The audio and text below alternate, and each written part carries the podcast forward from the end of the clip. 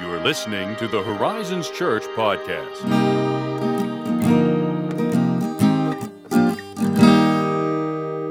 Good day to you, sir. And good day to you. How goeth it? Oh, I would say better than average.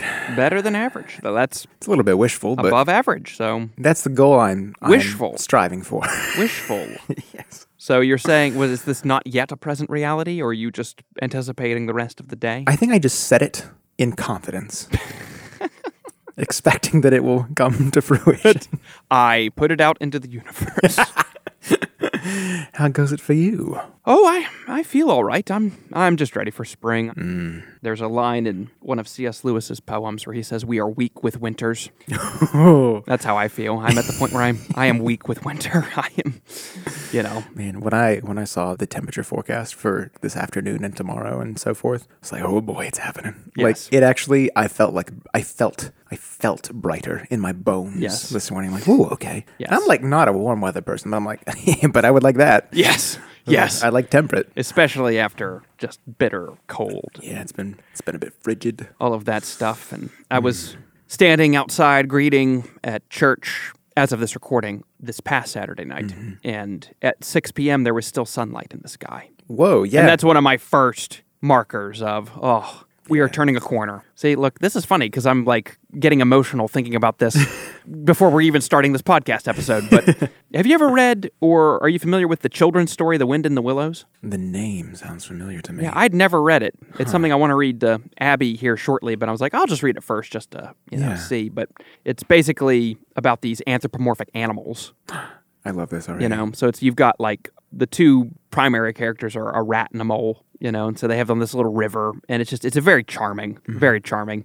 But there's this very moving part in the book where it's like spring is kind of in the air, and they're trying to find this little lost otter's child. He's gone missing, so mm-hmm. they're off on this adventure to find him at this point in the story, and they end up. I'm not going to spoil everything, but you can read it for free on Amazon Prime if you're interested. But they end up meeting the god Pan, you know, who in like Greek mytho- mythology is Yeah. you know he's like the one of the key nature gods. And it's it's before don't don't freak out if you're you know like don't it's nothing to freak out about okay?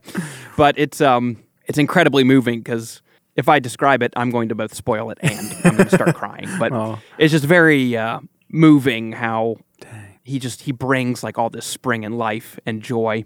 And uh, there's this moment where as they're about to like go approach him because he's holding the little child he's been keeping him safe. And uh, mouse the rat looks at uh, mole or one of the i can't remember i'm maybe getting it mixed up but he looks at him and says are you afraid? And rat says afraid of Pan? No of course not oh but yet i am afraid you know?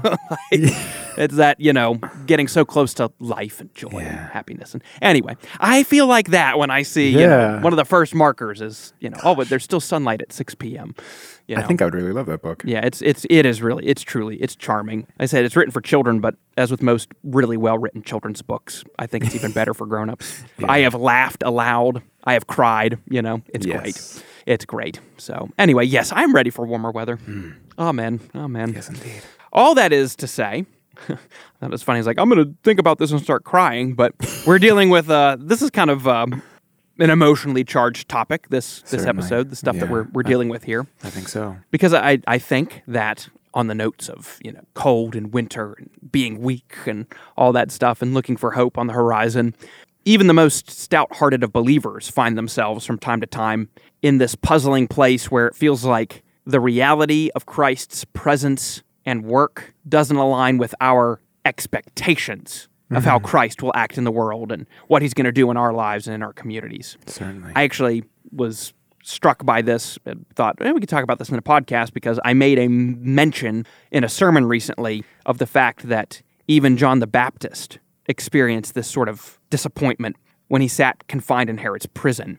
And here's the exact reference, one of them in the Gospels from Luke 7 18 through 20. John's disciples told him about all these things, and that is, they told him about all the miracles and works of mercy and the amazing things that Jesus was doing, such as healing a centurion's dying servant and raising a widow's son from the dead. Pretty big. Pretty big deal.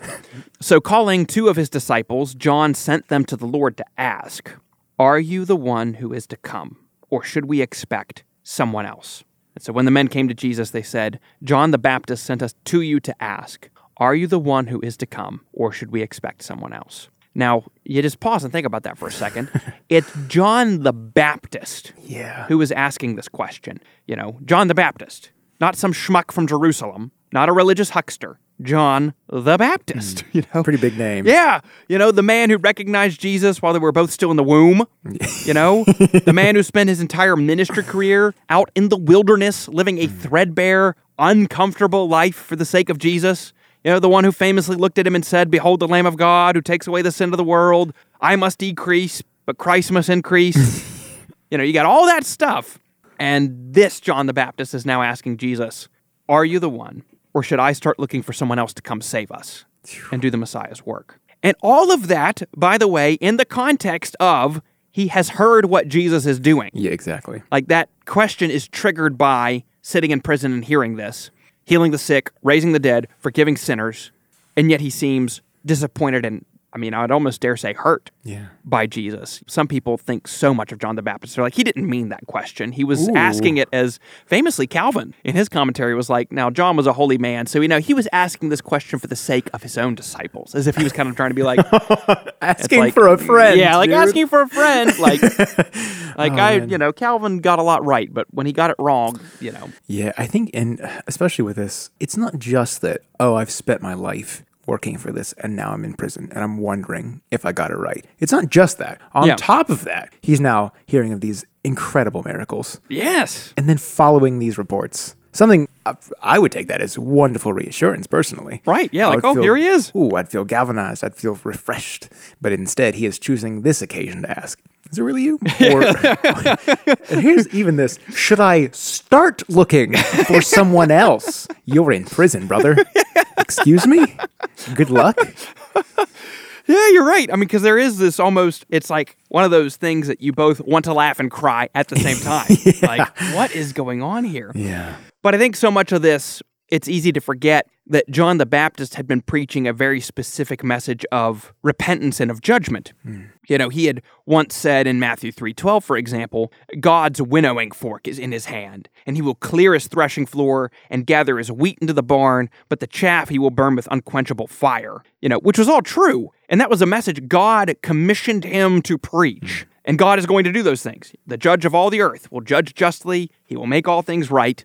But John's expectation, evidently, was that Jesus was going to start doing that without delay mm-hmm. I'm sure in very visible ways. Yeah. Right? Like, yeah, like, and there was a sense in which even in his work, he was doing that, as in, like, he was dividing up. That's true. He was revealing, you know, who, to use John's language, who was wheat, who was chaff, yeah. but not in the exact way yet, I think, that he was expecting, right? Yeah. Right. because the reality turned out to be quite different. So rather than watching Jesus execute violent judgment on God's enemies, he's languishing in prison unjustly, Yeah. while Jesus is slowly roaming the Galilean countryside, preaching, healing, and forgiving repentant people, and that evidently jarred him. Yeah. I mean, I think that would certainly clear up your expectations. Right, right. And I think, you know, to kind of come back to Calvin's point, there's almost this initial reaction where if that's true, you kind of want to chastise someone like John or mm. any believer for asking Jesus a question like that. Of course. Yeah. Like, how could you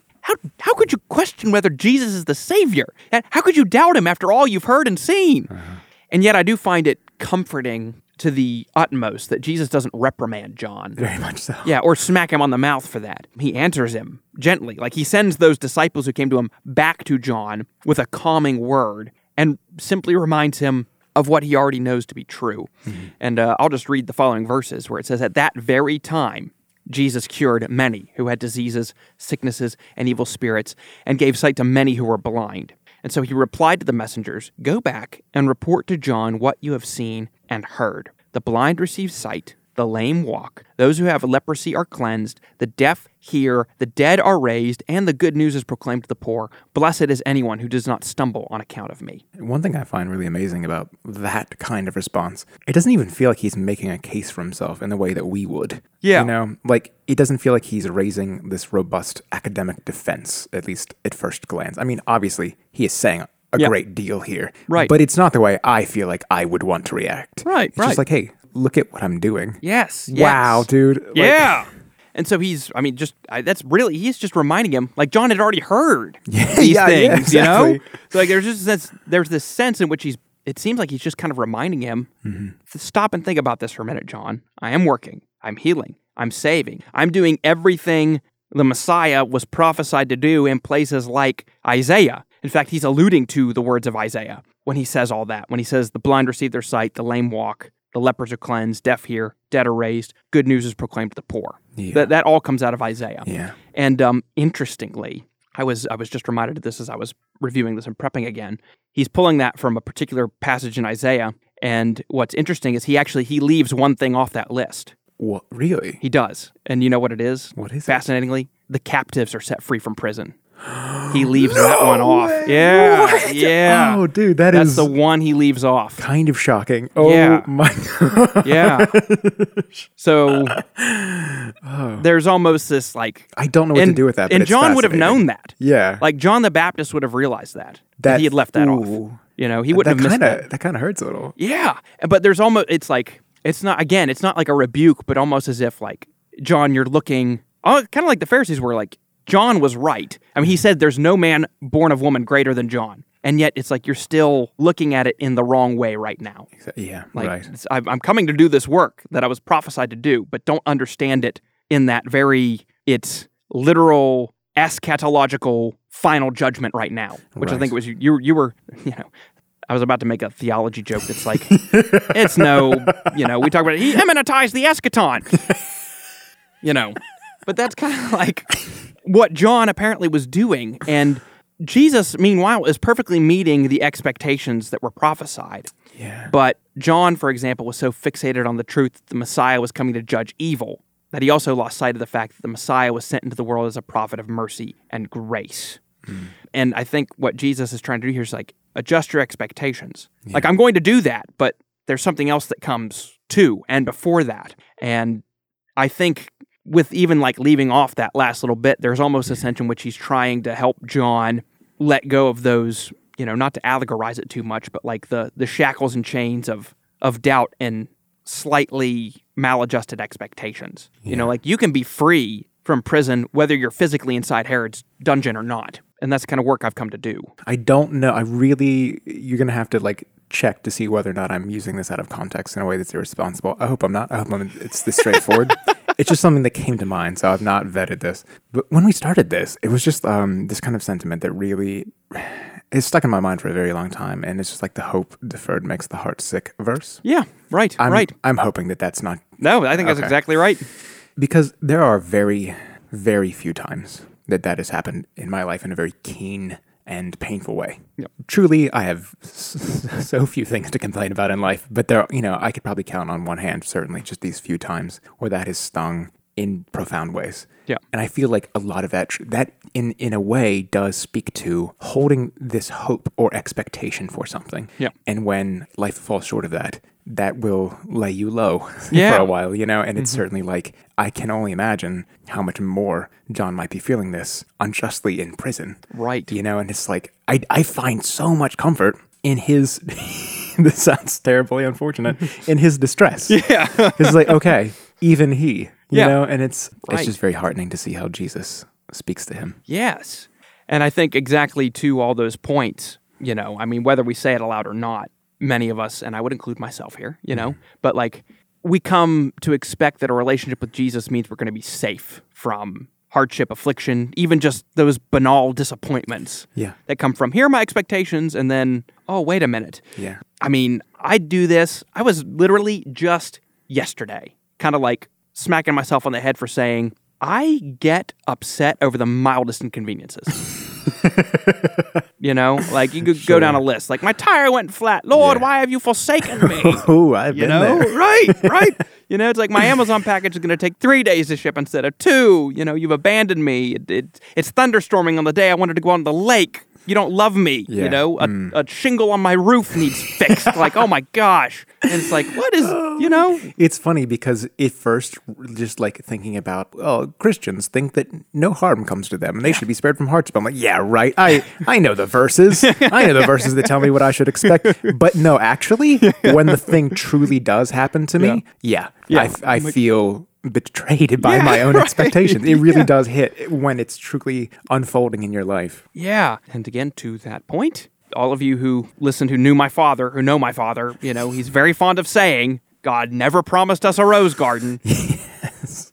And that is just a fact, is he never promised us a trouble-free, affliction-free life. Yeah. He promised the opposite, in fact. He promised it. He said, in this world you will have trouble. But then in the same breath, take heart, for I have overcome the world. Or you get the psalmist, like in Psalm 66, where he says, You, God, have tested us. You've tried us as silver is tried. You brought us into the net. You laid a crushing burden on our backs. You let men ride over our heads. You know, we went through fire and through water.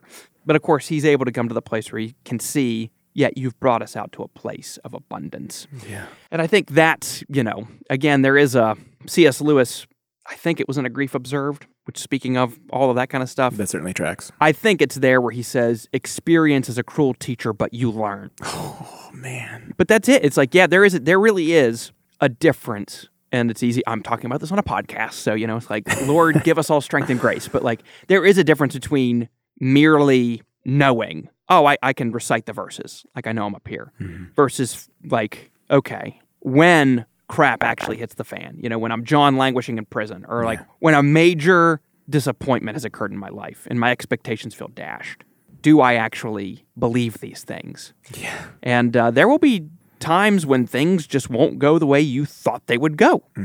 And you may have a John the Baptist moment where you feel like you're looking out from behind prison bars and you're wondering, like, God, am I missing something here? Yeah. But I think one of the major encouragements you mentioned, like being oddly comforted by John's distress, Yeah. which again, I think that's part of the reason, among many others, that God put things like that in Scripture Yeah. Absolutely. Yeah. is so that you could know, like, if I have that moment, I belong to Christ, He's not going to chastise me for asking that question. Mm-hmm. If we'll let Him, He can speak that same calming word that our storm tossed souls are aching for. Look, remember what I have done and what I am doing and what I've promised I will do mm-hmm. with the assurance that, you know, it does it, you can make it too pie in the sky where it's like, well, it'll all be all right in the sweet by and by, you know. But there, there really is. I mean, God gave those promises of the renewal of all things mm-hmm. and the setting of all the wrongs made right. it's just really hard to hold that cosmic perspective. It mind. is, yeah, because it feels like, well, that's just not going to come. Yeah, like it right. feels so distant. It feels so. But you know, Paul is constantly saying the whole length of your life is just compared to forever Mm-hmm. is the blink of an eye. Yeah. And one of the ways we become more like Jesus is by going through these hardships and afflictions. Mm-hmm. You know, that's another thing is it's making us more like him. You know, like it, it happened to him too. Yeah. Exactly. You know, I mean, Yeah. he's he's on the cross crying out, "My God, my God, why have you forsaken me?" And so, if- if we're going to be like our master, you know, if we're going to be like Peter when he says, "To this you've been called, because Christ also suffered for you, leaving you an example, so that you might follow in his steps." We can expect, you know, and I think that's maybe, you know, you don't want to become a pessimist, but like, not uh, well. Again, quote Peter: "Don't be surprised at the fiery trial Right. when it comes upon you." It's like, okay, this is normal, you know, at least on this side of things.